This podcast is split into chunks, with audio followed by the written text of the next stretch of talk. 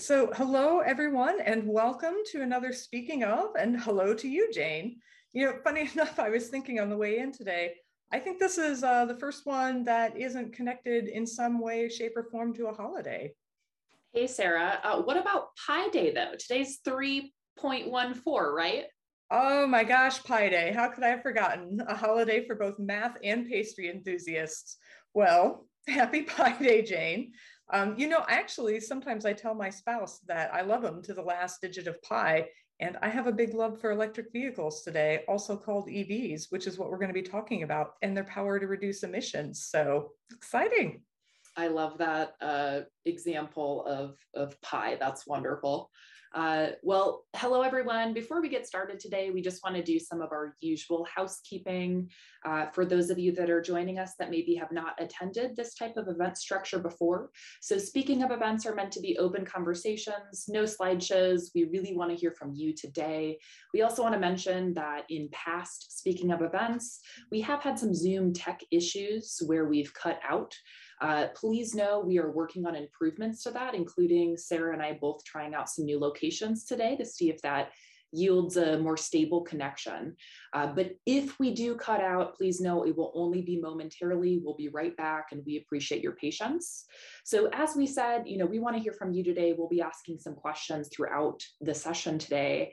And actually let's kick off with just that. So we've got a question to start today.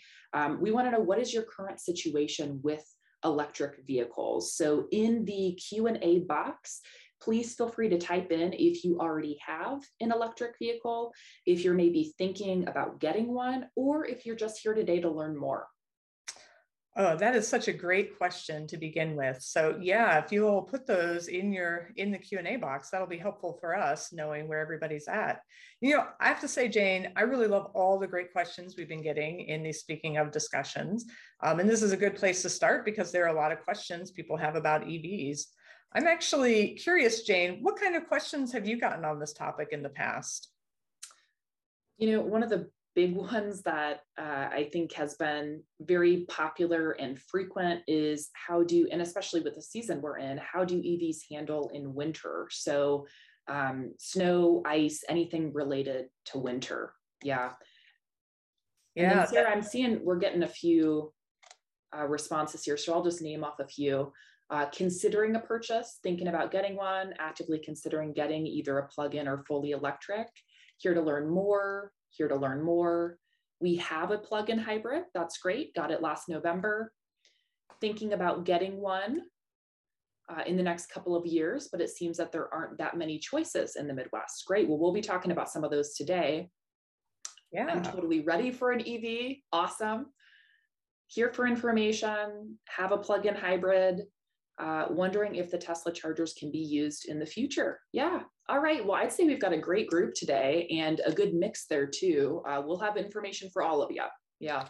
Yeah, absolutely. Thanks for your interest in EVs. And you know, the question that you brought up earlier, Jane, about um, yeah. whether or not they work well in winter, I can imagine you got that question a lot, given that you were doing this work in Colorado. So I imagine it was top of mind for a lot of drivers out there in those snowy peaks. And it's a great place to start the conversation because, as we'll see with a lot of these answers of things that we're going to be talking about today, whatever an internal combustion vehicle, the kind of vehicles we've been driving for the last hundred years, can handle, an EV generally can handle. And the issues actually aren't all that different.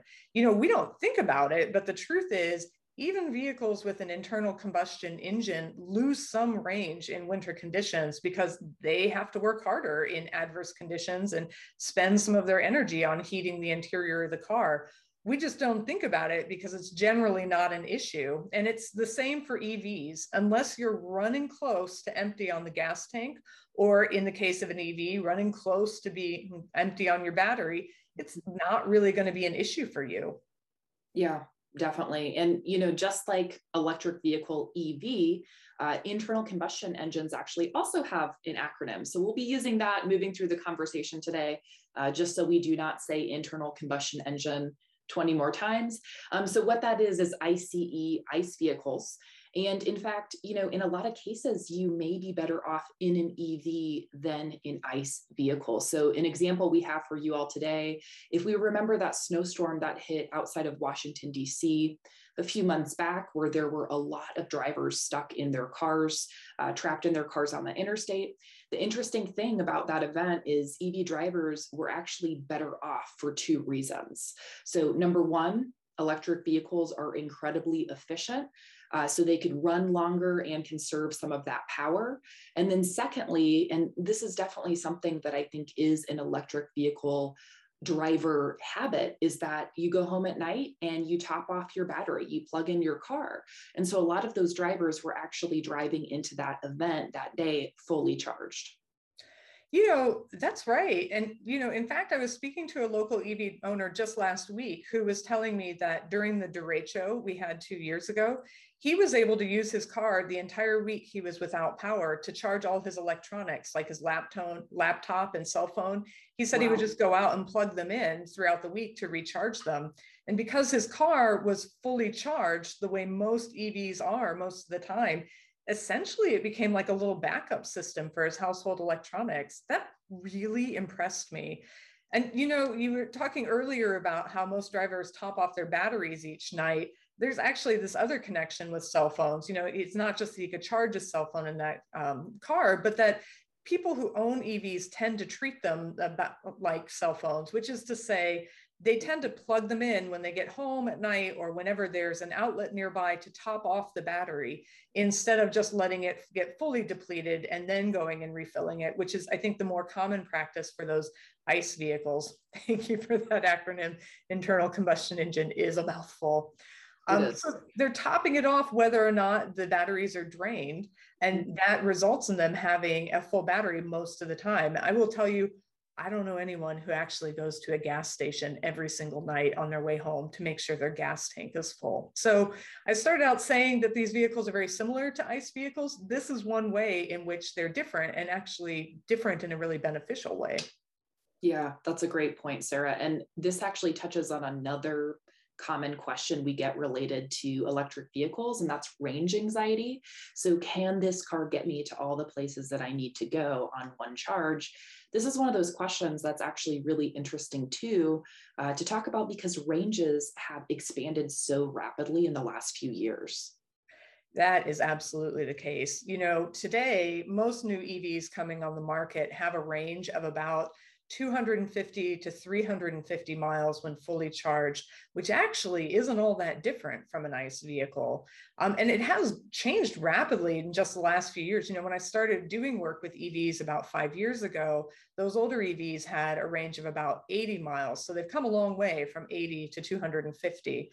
And I'll also say that even though 80 miles of range doesn't sound like a lot, that actually is still plenty of range for most of the driving most people do on a day-to-day basis you know it's yeah. another thing that we don't often think about but on an average day most of us only drive about 20 to 30 miles total so that 80 miles ended up being more than enough for those initial adopters in most circumstances yeah, definitely. And I think it's important to note here too. So the ranges that Sarah's talking about are related to in all electric vehicles. So there, there really are two different categories of electric vehicles that we want to highlight today. There's the full battery, just like what Sarah was talking about there, and then there's also the plug-in hybrid. Uh, and these ranges are, of course, for the full battery, only running on electricity. Uh, plug-in hybrid, so they've got a battery component, but then they also actually have a small gas engine. So uh, it can switch over when that battery is fully discharged, it can switch over to that gas engine, which gives it an even bigger range, pretty incredible, about 400 to 600 miles. Mm, I love that you brought this up, Jane. And you know, actually, we know from our Q and A that we have a plug-in hybrid driver with us today. So wonderful. But you know, this is one of the really interesting trends that we've seen in electric vehicles in the last year, few years, especially here in Iowa. And that is that, you know, five years ago, I mentioned I was doing some of this work on the state level. And what we saw then was that plug-in hybrids, people were buying them at a ratio of about three to one. So for every three plug-in hybrid electric vehicles, somebody would buy one pure electric vehicle. And now that trend has actually flipped. And what we're seeing is that more and more people are buying the fully electric vehicles. The reason for this is kind of interesting. It uh, comes down to that range anxiety at first that we were start talking about, where those EV drivers, those early adopters, wanted the security of the extra range. But um, what they quickly discovered, and I've heard this repeatedly talking to plug in hybrid drivers, is that um, they were rarely switching over to the gas engine because, again, we tend to drive only about 20 to 30 miles a day. So most of the driving they were doing was still on that electric motor. And so it started when they started thinking about it to make more sense to go ahead and get the fully electric vehicle. You know, I've actually spoken to plug in hybrid drivers who had concerns about not using all the gas in their tank before it started to gel because they were switching over so infrequently to those gas engines. And of course, Jane, as you and I know, those fully electric vehicles come with an added bonus. Yeah, yeah well and that's really interesting too about you know the worry about the gas gelling because they're just not utilizing it. That's you know that's actually kind of a good problem to have if we think about it with that initial concern. Um, so yeah the added bonus reduced maintenance costs that's that's huge. Um, because an ice vehicle has you know so many moving parts uh, and as we know, if there's moving parts, those can break or they can wear out or they need to be replaced, right? There's maintenance that's needed. With a fully electric vehicle, though, there can be as few as just one moving part, uh, which is pretty crazy to think about, actually. What that means, though, is that you don't need to, there's less maintenance, right? Um, no belts to replace, there's no spark plugs, no pistons. And uh, this one may take some getting used to, no, no oil changes. I don't know that it would take me time to get used to no oil changes. Goodbye true, oil maybe. changes. yeah. But you know, speaking of brakes, um, that is one of the other questions that you and I have talked about coming up from time to time. And that's the question of whether or not the brakes help recharge the vehicle. Mm-hmm. And they do, they do. Those of you who um, drive a hybrid are probably already familiar with this technology. But in addition to the charge that these vehicles get from being plugged in, every time you step on the brake in one of these vehicles, some of that energy is recaptured and used to recharge the battery. In fact, and this is one of my favorite EV facts, one of the, actually not one of, the largest EV in the world is an all electric dump truck called the Komatsu e-dumper. It's a it's an electric vehicle the size of your house, literally. It operates in a mine in Switzerland. And this just is crazy it hasn't been recharged in over four years because every time the uh, Komatsu e-dumper comes down the mountain, it recaptures enough energy just from its brakes to really fully recharge the vehicle so it can go back up the mountain again. To me, that's amazing. That's a pretty incredible example actually when we're talking about that regenerative braking you know if if we look at a local level example of that too sarah another EV that is new to the streets of Iowa City that is really taking advantage of that regenerative braking are our new electric buses that are part of the city fleet. Uh, and in fact, a really cool thing about these buses, the company that we purchased those buses from, they sent a trainer uh, to Iowa City to work with our local bus drivers to learn how they could maximize that energy recapture, uh, which is great because that means that at night when we're plugging those buses in to recharge those batteries, we're not having to pull quite as much electricity from the grid. That is so true. And it's so cool. You know, I got to ride around on the electric buses the first day they launched. And I remember talking with the driver about the special training he had received to maximize that regenerative braking charge. But, you mm. know, I do think it's worth saying in this conversation that you don't need any special training to drive the smaller EVs that you and I would own. You know, as we said before, they're actually a lot like ICE vehicles that we're already familiar with. And you and I and everybody listening in today could get in one today and start driving them. No special training needed. Yeah. But you know, the other thing I think it's important to say about those big vehicles like the electric buses and the electric dump truck I was talking about is that, you know, as we've talked about in other speaking of discussions, the most effective climate solutions usually are a combination of solutions. And for you and I getting around town, there are actually a number of options that can work, like walking and biking. Those are actually the cleanest forms of transportation of all. But to get to net zero emissions, which is a goal for Iowa City, we need to have clean options for all of our transportation needs. And that includes things like semis and forestry equipment and construction equipment. There's just really not a good biking option that can transport something big, like, say, all of our, well, you know, Jane, all our glass recycling that goes to Kansas City. Good point. That's the closest factory to us. So we need some sort of big electric vehicle that is going to help with that eventually. And these electric vehicles are an important part of the puzzle for that reason. And here's the coolest thing to me whether or not you realize it, when you buy an EV for your own use, one of the things you actually are doing is making an investment in advancing this technology so that we can get to those bigger electric vehicles. Yeah, that's a very good point, Sarah. Um, we really do need all of these options walking, biking, electric vehicles. We need a combination. And I think this also hits on what we were talking about in our January speaking of. We got to be realistic, right? Um, just like what you said with moving the glass to our glass recycling facility in Kansas City, we've got to successfully get it there. So we need to think about what alternative options we could look at to keep that program successful and moving. Yeah, we, we've just, we've got to be realistic with climate action. Yeah. Uh, I think it's also worth mentioning, you know, when we think of electric vehicles, one of the most common examples is a Tesla.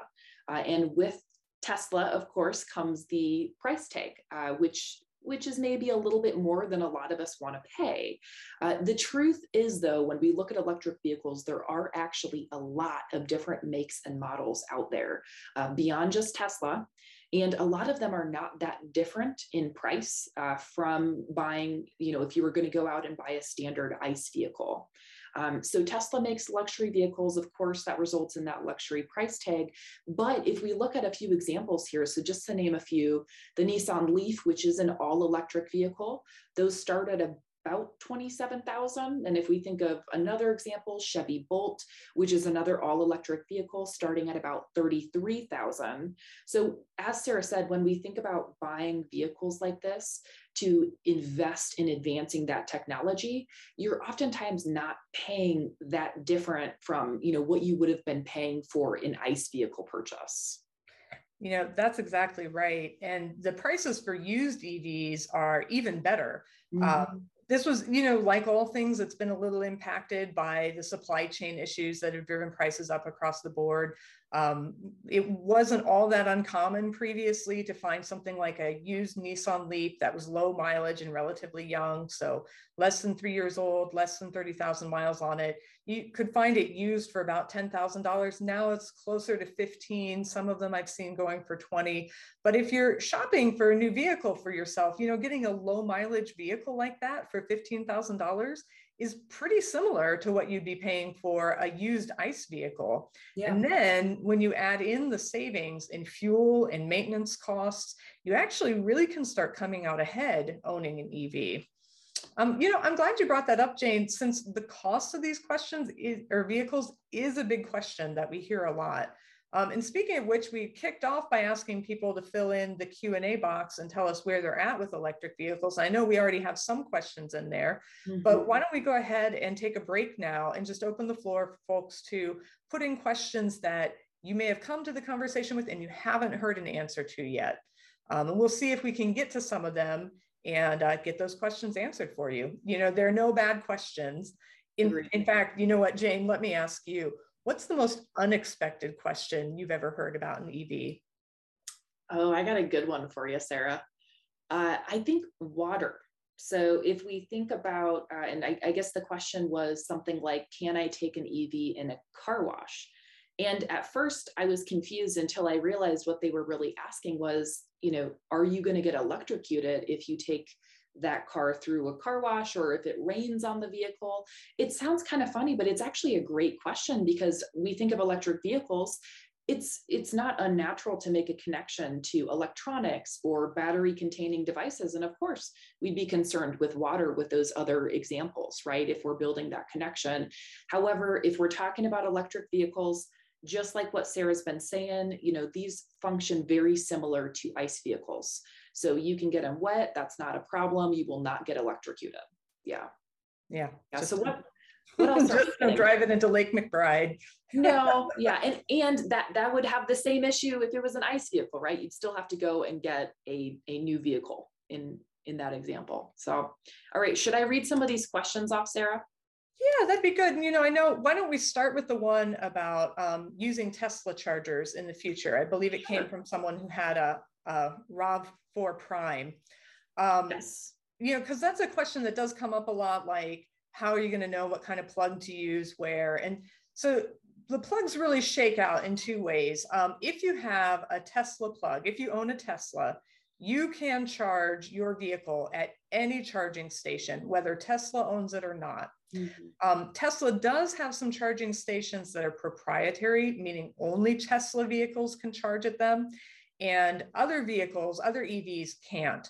But those other EVs, the plugs are standardized. So you can take, um, no matter what other kind of EV you're driving, whether it's a Nissan Leaf or a Porsche Taycan or um, a Kia Niro, you can take those plugs and plug them in at any charging station other than, other than Tesla, because you know, Elon Musk has made it a little special for the Tesla folks paying that extra money for the Tesla vehicles. So um, we don't know that there are any plans. Elon Musk certainly hasn't suggested that there are plans to make those charging stations available to other EV drivers. But the good news is the other charging stations are being built out very rapidly. So even if other vehicles are never allowed to access those Tesla stations, they'll still have plenty of options in all the uh, communities they go to. Yeah. Thanks, Sarah. All right, we've got a few comments here too. So We've had a Nissan Leaf for nearly three years, use it around town since it's fully electric, great in winter since the heaters work much faster than gas powered vehicles. That's awesome. Thank you, Edward. And then we've got another comment. So our Leaf is 2016. So this is the same Nissan Leaf. Smaller, older battery max charge is 90 to 100 miles these days. Yep. That's awesome. Yeah. Yeah. Okay. We've got a question for for you, Sarah. So, is there a plan for more municipal EV adoption, like the police department, I'm guessing? Or is there a plan for localized subsidies for something like an e bike? Oh, this is a great question. You know, one of the things that makes me so proud to work in Iowa City is we actually have an electric vehicle first policy, which means that anytime we go out to buy an, a new vehicle to add to the city's fleet, we have to check first and see if there's an electric vehicle option available. And then we have to determine whether or not it's viable for us to use before we can explore any other vehicle. And the result of this is that the police department, you're right, does have a Chevy Bolt that they operate. Um, the city also has a number of Nissan Leafs that we um, get to use as city employees going about our work. And in fact, we're getting ready to add several more because they've worked out so well for city employees. And I know that um, we also have our eyes on some larger options that maybe aren't available to us yet, but maybe in the future, including um, in Madison, Wisconsin, they are testing out electric fire trucks right now. So who knows, that may be in our future too. Wow, that is impressive. My goodness. Okay, we and you know this might be a good one too for some of the resources I know that Sarah, you and I were talking about uh, before before this event today. So, what is the best way to plan a trip? How can I be sure I'll be able to have timely access to a charge while on the road? Um, well, the short answer to that is actually the vehicle will tell you. Most of these vehicles have a software package on them that, um, much like the GPS mapping systems that we've all come become used to using in our vehicles, they maintain the same, but theirs has an added layer that shows where charging stations are. Um, so you can go about this different ways. Um, there is, as Jane mentioned, um, resources available online. There's a service called PlugShare. You can go to it, it's plugshare.com. And what plugshare.com does is show a map of the United States and where all the charging stations are. And you actually can click on the map um, on any of the charging stations, and it'll tell you, for example, if the charging station's in use. It has um, pictures that are provided from the app users to show like verification that it actually exists. And if it's down for maintenance, that'll be noted in there as well. Uh, ChargePoint, which is an electric vehicle charging company, also maintains um, an app that keeps track of where all of its charging stations are and helps direct you to it. And those can feed into the car system so that as you're driving down the road, um, it'll the car will actually tell you how far you are and how much further you can go on your current charge. We have um, one of our climate ambassadors actually is a local EV driver, and she was telling me about um, a, I think it was a spring break trip she had gone on, where for the first day she was a little nervous, like very carefully trying to plot out where to go when on the trip in order to make sure she was fully charged at all times. But she said after the first day, it was so easy, the technology that was available in the vehicle itself telling her where to go, that she just stopped worrying about it and just, you know, let the car direct her to where she needed to go next for a map. And the thing that makes me laugh about this a little is many, many, many years ago when I was in college, um, I was given a, a, Citgo gas card that was um, to help pay for gas in my vehicle, which meant that um, I, I, sort of internally, this is before GPS maps were widely available, developed my own map of like where all the Citgo gas stations were. And I love the idea that there's a vehicle that could do it for you now, because I can tell you, I definitely had some stressful rides hoping that I hit the right kind of gas station at the right time. So it's genius, genius that the cars will do this for you. That's a that's a great example too, Sarah. Now I I think I'm gonna guess PlugShare or ChargePoint, they probably also have like mobile apps that you could download. Uh, so if you're wanting to familiarize yourself, if you know what route you're going to be going and you want to look at a map, uh, you know, lots of lots of great tools these days. Yeah. That's true. That's true. It's thank you, Jane, for reminding me. Yes, and all of us that you can get these apps on your phone as well. You don't have to be dependent on your car to find them. Yeah. Okay, we've got one about batteries. So, how long does a battery typically last? And then I'll combine that with the next one. How long does the battery last, and how are the batteries recycled? Oh, these are really great questions. Um, and this is also another one that comes up commonly. Um, you know, the funny thing is, this was a question that maybe was a bit more of an open question when EVs started coming back on the market um, because we hadn't seen vehicles go all the way through their life cycle. But actually, we've had electric vehicles now that are have been in use long enough that they're beginning to age out of the fleet. And so the short answer, what I should have began with saying, is that the batteries will typically last longer than the vehicle. What the data shows now is that um, by the time the vehicles have run through their use life, there's still about 70% capacity left in the batteries themselves, which really goes to the next question about recycling. Um, recycling, as we know, is great, but as you've heard Jane and I say before, reuse is even better. Um, and so one of the things that's being explored for these batteries is um, reusing them as backup storage systems for things like household solar. In fact, not too far from here um, in, in the Quad Cities, um, on the Illinois side in Moline, they have a number of electric buses in their fleet.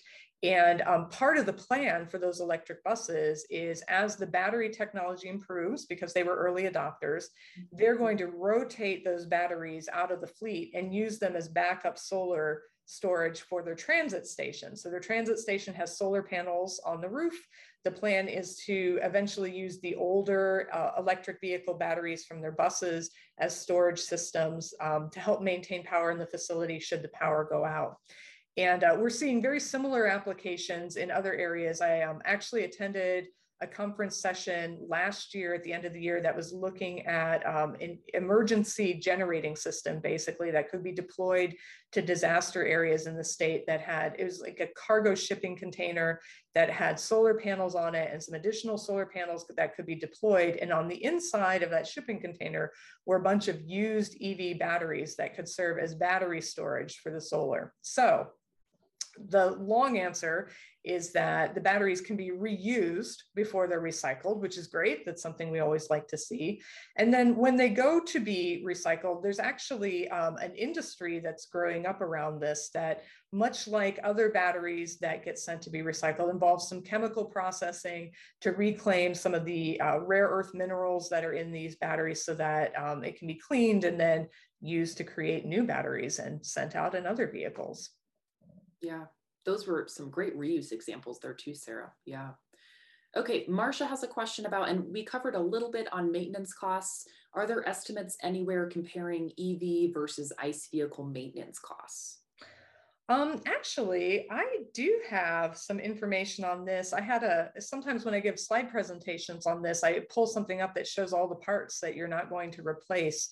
And I believe the estimate there um, is on average about $5,000 less in maintenance costs over the life of the vehicle, which is nothing to sneeze at. I will quite happily pay $5,000 less to maintain a vehicle. Yeah, that is impressive. Okay, uh, charging stations. How prevalent are charging stations? And I, uh, for this event, just looked at the map the other day just to make sure I was current. Uh, very impressive. But Sarah, anything else to add there in terms of, you know, how easy is it to find a charging station? No, I think we covered this one pretty well. I mean, in your in your experience, Jane, because you've been working in this sphere for a while, um, have you noticed that charging stations have become more prevalent over the last few years? Absolutely. I think so. Yes. I mean, and again, similar to what we are talking about here with range anxiety, you know, this is this is one of those environmental and climate topics that is changing the fastest, I would argue. You think that's correct, Sarah? I mean, in terms of every year, it just seems like the technology is is improving so much.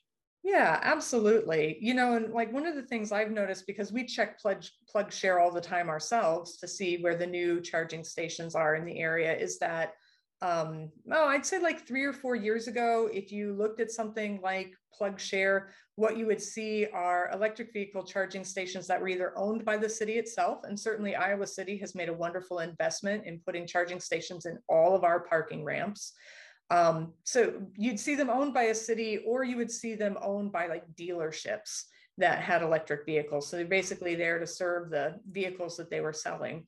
But you know, I was really struck the last time I pulled up PlugShare to see how many electric vehicle charging stations we had in our area. Now you start seeing a lot more private businesses putting them in, including um, you know the new urban fuels that's uh, just north of town, and there's a Kum & Go outside of downtown.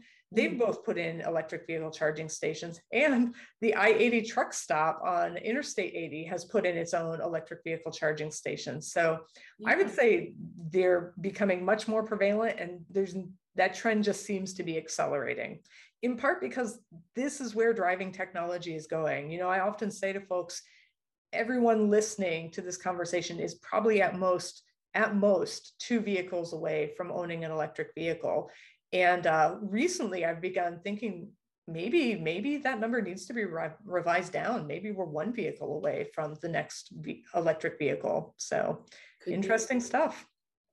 Yeah, you know, uh, that's good to know about the urban fuel. So I think, Sarah, you were talking about the one on Highway 1, kind of as you're heading towards Solon. Yeah. Uh, I was looking at Des Moines because I was I was actually talking to my dad about this. He said, "Well, could I make it to Des Moines and back?" We were talking about this, uh, and so I started to look up charging stations in Des Moines. And just like what you said, you see a lot at Kum & Gos and other places that you would go to fill up your gas tank, uh, but they're adding electric vehicle charging stations just to make it convenient. Yeah. Yeah, actually, our climate action analyst, um, Daniel, and I took an EV to Des Moines and back to attend the conference where I heard about the um, battery storage options being developed. So, yeah, it definitely can be done quite easily, as it turns out. Yeah. Okay, we've got an interesting here, interesting question here. We have a 12 year old Toyota Prius, still runs well with less than 100,000 miles. Is it better at this point for the overall environment to keep it or to purchase in EV? And I'm guessing they mean a full electric. Hmm. Um, you know, this is this is a really thoughtful question. So thank you so much for bringing it up. Um, and it's actually a question that comes up often with other kinds of energy efficient devices, which is really what an EV is something that can use energy more efficiently. Um, what we generally find is that if you have the means to invest in the cleaner technology, um, it's it's better to go ahead and do so if you can. Um, and the reason for this is I'm, I'm going to go out on a limb. I'm going to assume that if you were to buy an all electric vehicle, you wouldn't be uh, driving your Prius into Lake Macbride to get rid of it, for example, that your Prius would then go into circulation in the used car market, allowing someone else to take advantage of that technology and maybe improve what they're driving.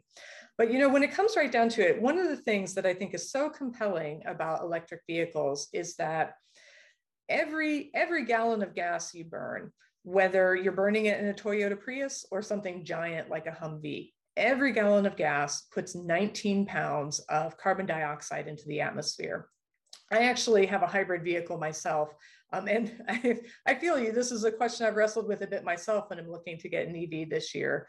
Um, my, my electric vehicle has about a 10 gallon gas tank. And that means every time I deplete the gas tank, I have just put 190 pounds of carbon dioxide into the atmosphere. When I switch over to an EV, that will no longer be the case. And in fact, because here in Iowa, we're so rapidly developing wind power and our grid is getting cleaner and cleaner, um, that vehicle that you drive, that EV vehicle will actually become cleaner every year you use it. So you start using it this year and there's some emissions reductions. Next year, you can drive it the same amount. It will be emitting even less. The year after that, it will be emitting even less. And that's because the grid energy gets cleaner and cleaner. So from an environmental perspective, the sooner we can switch over to these um, vehicles that consume no fossil fuels, um, the better it will be overall even though, of course, you know, that we're thinking about the material cost, which I think is uh, what the question really gets to about the life cycle of all the metals that were mined to put the vehicle together, um, the investment in, in the battery that's in your Prius, even taking that all into account. The sooner we can switch to electric vehicles, the better that's going to be for the environment. But thank you. That's a thoughtful question and a great example of how, you know, these are complicated issues. Even when you know the advantages, there are a number of factors to wrestle with. And we, we appreciate that. Yeah. Sarah, I think you bring up another good connection there of, you know, meet climate action where you're at. And just like what you said, if this particular individual has had a Prius, they're used to a plug in hybrid, and now they feel confident to go all electric maybe there's another person that could end up buying that used car that has an ICE vehicle, is a little uncomfortable with the idea of fully electric yet, but they might be interested to try the plug-in hybrid. So again, meeting climate action where you're at and what works with your budget and with your lifestyle. Absolutely. Okay, is it better? I like this one. Is it better to let your battery completely discharge or is it okay to top off as mentioned? So do we want a completely empty battery before we charge it? Or is it okay to just charge it when you're at a charger? You know, so many of these questions I answer by babbling and then saying, so the short answer is, That's okay. I'm actually going to start with the short answer. The short answer is it's better to top off your battery than it is to completely discharge it. And that's actually true of any electric device you have. Um, your laptop, your cell phone, generally speaking, you don't want the battery to get all the way down to empty. Batteries are happier operating um, at about an 80% charge, generally speaking. In fact, when we had our um, Drive Electric Week event as part of Climate Fest in the fall, I met with a number of Nissan Leaf owners who um, there's something you can adjust in the Nissan Leaf programming itself as an owner that will say when you top it off at night, you only want to top it off to 80%. And the reason they do that is because it extends the life of the battery. Now, um, as I'd mentioned, the batteries tend to outlive the vehicles anyway. Um, so these are folks who are just being especially prudent in their energy usage, but it's certainly an option. And if you're only filling it up, you know, 20% at night versus 100%, that's obviously better for the vehicle and it's also better for your own household electricity bill, right? It just sort of stabilizes those costs a little. That's a great question. Yeah. Okay, state or federal tax credits? If so, how do those work? All right, so yes, there are federal tax credits available for electric vehicles. They're not available for all of them. The way the federal tax credits have been set up is that um, they're meant to incentivize early adoption. So for the first 450,000 vehicles that a vehicle manufacturer produces that are electric, you can qualify for up to $7,500 in tax credits. Um, and there are two important things to pay attention to there. One is whether or not the company has already produced 450,000 vehicle, electric vehicles. So in the case of a company like Tesla, those federal tax credits have already expired and are no longer available. So the price tag you see on a Tesla is the price tag you're going to pay. For other companies that are just beginning to get into the market, or maybe have been in the market for a while but haven't yet sold, you know, a little less than half a million electric vehicles, those credits are still available to you on your taxes. But, and here's the other thing you have to pay attention to you have to owe $7,500 in taxes in order to be able to get that credit back to you. So if your um, income is, let's say you maybe have a moderate income for your household, um, the chances are you may not be able to get that full $7,500 credit. Let's say you have an income such that annually you only owe $5,000 to the government each year, to the federal government, that is. Um, you would get $5,000 in credits, but you wouldn't get the remainder. It would just sort of evaporate more or less. I have heard, actually, I do know an EV driver myself who's a good friend of mine um, who is not at the income level to qualify for the full $7,500 rebate. But the dealer that he bought, in his case, he bought um, a Kia Niro from, uh, worked out a leasing arrangement where essentially the dealership gets to capture that $7,500 uh, tax credit because they clearly owe more than $7,500 in taxes each year. Um, and then they pass that credit on to the EV driver through that lease arrangement. So even if you think you may not qualify for that tax credit, it's worth talking to the dealership to see what kinds of arrangements might be made to help you capture it so that maybe the what you pay for the EV is less because they're getting the benefit of the tax credits on your behalf. Um, so that's the federal tax credits. State level, there aren't really tax credits at this time for electric vehicle adoption, but um, you do see some credits through utility companies, including MidAmerican Energy, which is the utility provider for Iowa City. Uh, MidAmerican Energy has a program that provides a $500 rebate to uh, its its customers in return for buying a new EV. So if you go out, if you're inspired after this uh, presentation, you want to go out and buy an electric vehicle, be sure that you go to MidAmerican's website and download the application to get your $500 rebate because they will also contribute a bit to the cost of the vehicle that way. Wow, that's great. Yeah. Well, thank you, Sarah. That was an awesome explanation of credits there. Uh, this is one that I'm I'm curious about. So our plug-in hybrid says to not use ethanol gas. Do you know why? Any idea on that one, Sarah?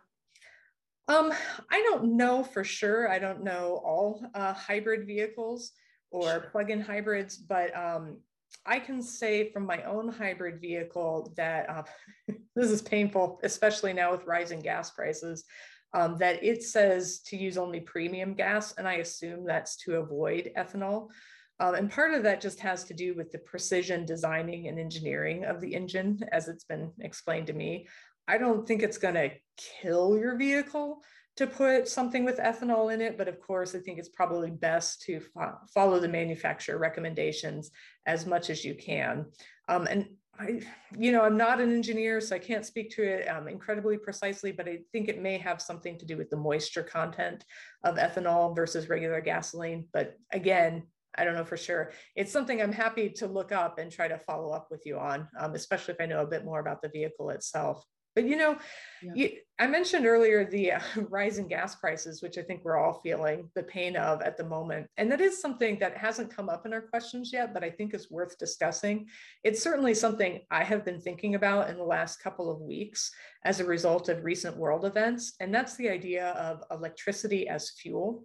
Mm-hmm. You know, as we're experiencing right now, fuel prices tend to fluctuate widely each year, going up and down by several dollars. And that's based on a number of factors, including where we get the gas from.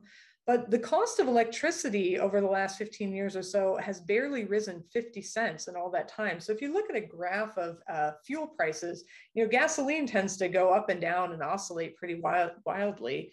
Uh, electricity just sort of putters along steadily on a straight line.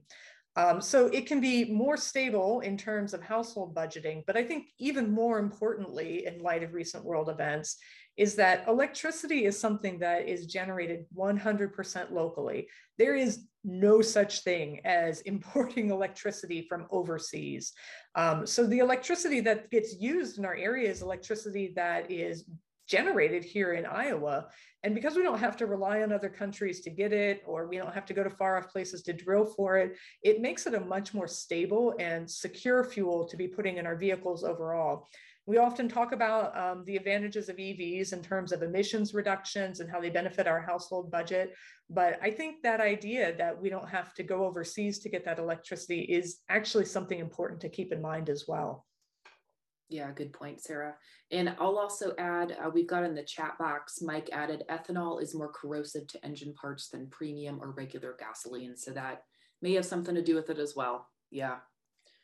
All right. Well, Sarah, you you good for a few more questions here? We're, they're rolling in. I am. We can power through.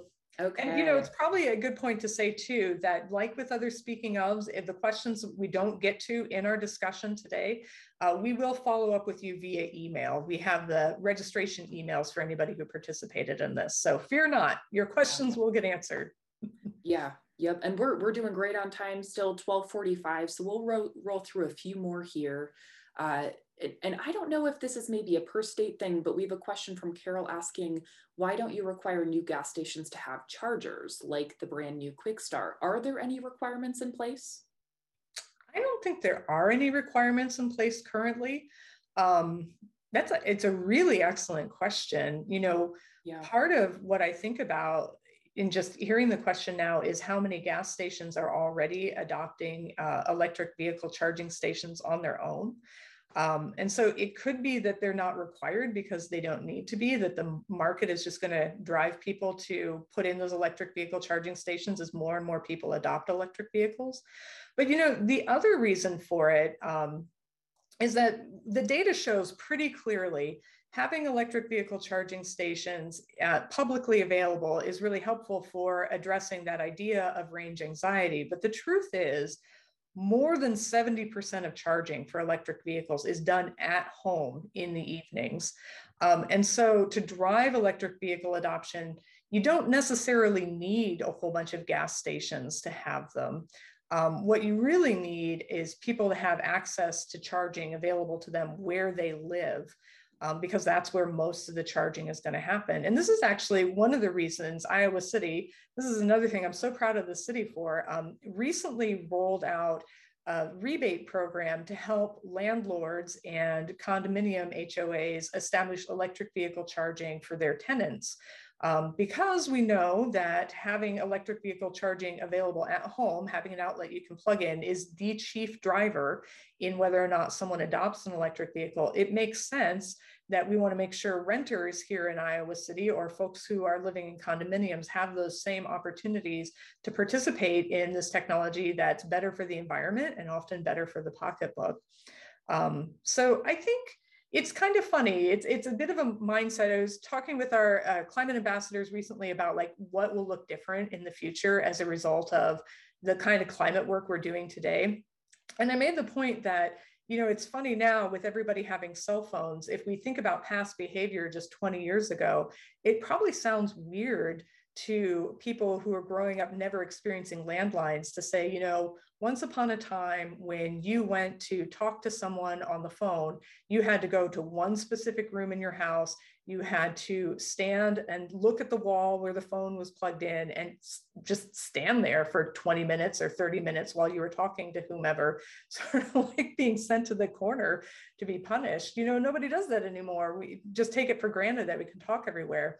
I said, um, in a very similar way, I think in the not too distant future, it's going to seem really strange to us to say, you know, once upon a time, if you needed to refuel your vehicle, instead of just plugging it in when you got home and not thinking about it again until the morning, you had to go to a special part of the neighborhood and stand outside next to a smelly gas pump, no matter what the weather was, no matter how cold or rainy or hot it was, and just wait for your tank to get filled before you could get back in it and move on. Um, and so I do think that gas stations have a role to play in helping adopt electric vehicle uh, charging infrastructure, but much more important is making sure people um, have the ability to charge it where they live because that's the paradigm shift we're talking about. Yeah, so speaking of that, Sarah, and this is a wonderful question, how do you adapt a power source at home to charge your electric vehicle? Well, you know, the truth is you may not have to. Most of these vehicles come with what's known as a level one charger. It's sometimes also called a trickle charger because it just trickles in the electricity overnight when you plug it in. And that actually can be plugged into a 110 outlet.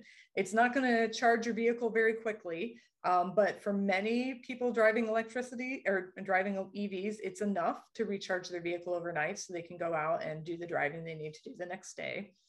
Um, for those who want a more rapid charge at home, you can put in a level two charger, and that's the kind of chargers that we see in the uh, parking garages here around Iowa City and at some of our local businesses.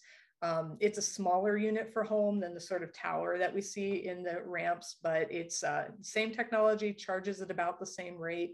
And for those, you may need a panel upgrade to get up to a, a 220 outlet for it. Um, I think commercially you need 240, but uh, that's no different than the kind of panel upgrade you would need to have a dryer at home for your laundry. So it's very simple. Um, an electrician can come in and do it to give you that higher charge. And then buying an at-home charging unit uh, would run about $500. Great how safe are EVs in crashes if you were to get in a car crash? Any information on that? Um, they seem to be pretty comparable to other vehicles. Uh, one of the nice things about EVs is because they are advanced vehicles, they tend to come with a lot of technology already built in. Um, some of the early autonomous vehicle technology. So they don't drive on their own, but they have some of the building blocks leading to it that are things like lane departure monitors. Um, a lot of them can monitor the vehicles that are around you. Um, I actually borrowed my friend's Niro last year to drive somewhere, and uh, it automatically i should probably shouldn't admit this it automatically slowed the vehicle down when it felt like it was getting too close to a semi. So in terms of being in an actual collision they seem to be about as safe if not a little safer than um, other vehicles that are already on the road that we're comfortable with. But they have this added layer of technology that actually makes those collisions a little less likely to happen in the first place, which makes them a bit more safe than the ICE vehicles or older ICE vehicles that we're familiar with. Good to know.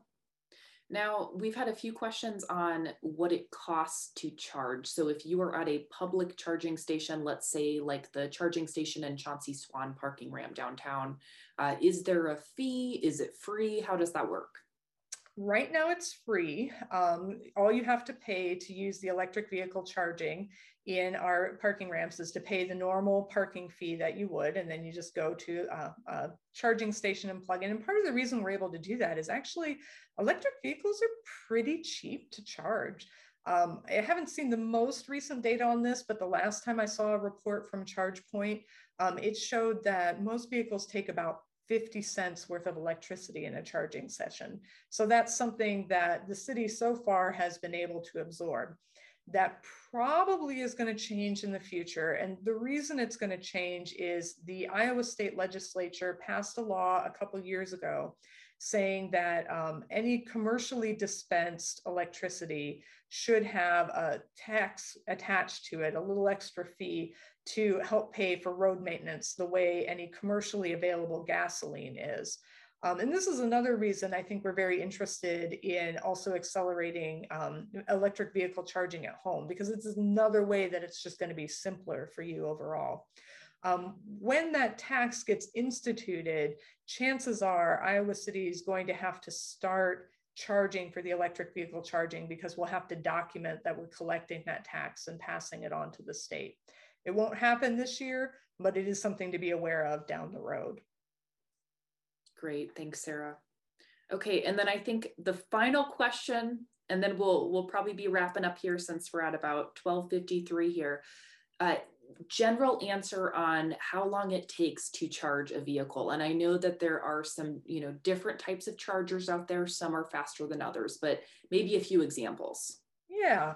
Um, the short answer is it depends. And a lot of that comes back to what we were saying earlier about how they resemble cell phones in this way. If you're just topping it off, it's not going to take that long to charge. If you've fully depleted the battery, it's going to take a bit longer. Um, and it also depends at the charging level you're charging at. So that level one charger that can just plug into a 110 outlet, that's going to take a long time. It's probably going to take a full eight hours to charge, which sounds like a long time, again, especially compared to what we're used to at the gas station. But the thing to remember here is you're plugging it in when you're near an outlet at home, usually, or sometimes when you're at work. And so that eight hours is often enough time to fully recharge the car if you're not driving great distances. Level two charges a little faster on average. Um, a level two charge can fully recharge a battery in about four hours. And then the DC fast charger, which is also sometimes called level three charging, that charges very quickly. Um, right now, estimates hover around about 40 minutes to fully recharge a depleted battery. Um, I've seen some estimates coming out showing that um, the future of fast charging may be as little as 20 minutes um, in the near future. And that's pretty close to what we see at gas stations. So again, I think the thing to remember there with the DC fast charging is the time you're going to use it is really on those long distance trips when you're traveling down the interstate, maybe going on vacation, where it really matters to you to get fully charged and back on the road. And 20 minutes is about enough time, you know, to go into the convenience store and get something to snack on and maybe visit the restroom, stretch your legs, and then get back in the vehicle and get down the road. And that's why you see gas stations along the interstate, like the I 80 truck stop, adopting that DC fast charging. But for day to day use, driving around in town, going to work, going to school, going to visit your friends, um, there you're really looking at level two and level one charging. And that charging um, in, it's going to be done overnight more often than not. Um, and you're going to have ample time in the space of that evening to get your battery fully recharged. Great. Thank you, Sarah. I know there was a lot of questions. You did awesome. Um, so for, for those of you, especially on the call today that are either thinking about getting an electric vehicle or you're just wanting to learn more, if you want to see an EV up close, please save the date uh, for our City Electric Bus ribbon cutting event, which will be happening next month, right around Earth Day. And then also we do want to do a shout out for National Drive Electric Week, which is the last week in September. We mentioned that as well because it aligns right with Iowa City's Climate Fest. Uh, in in which we will have some other opportunities for our residents and community members to get up close, see those EVs, and to learn more as well at that time. Yeah, you know, and what I love about National Drive Electric Week is it usually has a EV car show where and local EV drivers come and they open up the hood so you can see the engine that's not there yeah. in some of these vehicles. And it's a chance to talk to actual drivers. So you don't have to take my word for it or Jane's word or even the word of someone at your dealership. You can talk with someone who actually owns the vehicle, who knows what it's like to drive them day to day. And uh, I just, every time I've organized these in so many cities at this point that it's really striking to me how much EV drivers love their vehicles. Like they love them and they love talking about them, which I think really can give us some confidence in thinking about adopting an EV ourselves. But you don't have to wait till September to learn more about EVs. We've mentioned a couple resources um, along the way that are worth checking out. But if you'd like to do your own research about EVs, there are a couple great websites we can recommend. Um, the first is pluginamerica.org. And one of the great things about Plug-in America's website is that you can type in where you live and it will tell you what EVs are available in your area. So of all the EVs that are in the market, it's going to tell you which ones you can buy here in Iowa. It's going to give you pricing information. It's going to tell you about the basic range for these vehicles. So really great consumer information to have as you go in to uh, make that decision. And then there's another website that I just love. It's a new website. It's called Normal Now, um, normalnow.com. It has a lot of the same information as Plug in America, Um, but it really gets to the sort of the nuts and bolts of owning an EV and just how normal an experience this can be for EV drivers. And then another one that I want to give a shout out to is EV Noire, N-O-I-R-E dot com. Um, EV Noire is a group that was formed specifically to help uh, facilitate EV adoption um, for members of the BIPOC community. So, you know, it's not just Elon Musk and a bunch of wealthy white guys out driving EVs. Um, it makes a really compelling argument that this is technology that can work for everyone and should be made available to everyone. And they do really great advocacy work. So EV Noire, another great website to check out. And of course, you can go to the city's own website to learn about the uh, EV charging rebate that I mentioned earlier for apartments and condos. You have to be a landlord to apply for that EV charging uh, rebate. But if you're a renter, um, it can be great information to bring to your landlord. One of the things, you know, we sometimes hear from landlords is, oh, I don't have anybody in my EV or my uh, complex who's really interested in EV charging. So if you're the one coming to them saying, I'd like to be able to charge an electric vehicle here, and I heard about this program that will help pay for the installation costs, that can be a really compelling argument. They, uh, they'll trust you more than they trust us. I think. So, you know, Jane, in our last speaking of discussion, we ended with one of my favorite facts about recycling here in Iowa City. I'm kind of wondering, could could I do it again and tell you one of my favorite facts about EVs that hasn't come up in our discussion and I think is really special to Iowa? I would love to hear it. And I feel like that's the cherry on top the sundae to end this session. It is indeed. So, the very first electric vehicle in the United States was called the Morrison Electric Carriage. You can look it up. Mm-hmm. Um, and it was invented, are you ready for it? In Des Moines, Iowa, where it provided transit service around downtown. So, our new electric buses really are bringing us full circle almost right back to where EVs began 130 years ago. I mean, this technology was operating in Des Moines in the 1890s. I think that is something really special that Iowa can be proud of. This amazing technology that actually is key to our fight against climate change. It's a gift that Iowa gave the world. I love it. And, you know, Iowa continues to impress me always. I know that I'm biased because I, I am from here and I, I love this state, but that's a very cool fact. Well, thank you for sharing, Sarah. Uh, and thank you, everybody that has joined us today. We really appreciate it. Uh, as something new this time, we will be sending an email later this week to anyone that registered, and we'll include a link to the recorded conversation. I know sometimes uh, we hear from friends saying, Oh, I missed that. I would like to see it. Now you'll have a link that you can share that, and then we'll also have that available on our city uh, city channel for YouTube page as well for anybody else that is interested.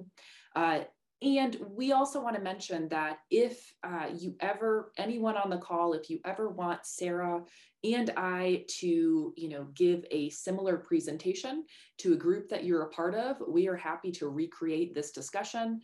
And of course, if there are any questions that arise past today's event, always feel free to reach out to Sarah or I. Absolutely. We, we love recreating these discussions for groups. That's how we get the word out. So uh, if you put in that request, what you're going to hear from us is thank you so much for helping us get the word out. So, and thank you for joining in today and these excellent questions. We'll follow up with the ones we couldn't get to, but we love the ones we got. So thanks so much. Yeah. Thanks everyone for joining us today and have a great day. Yeah.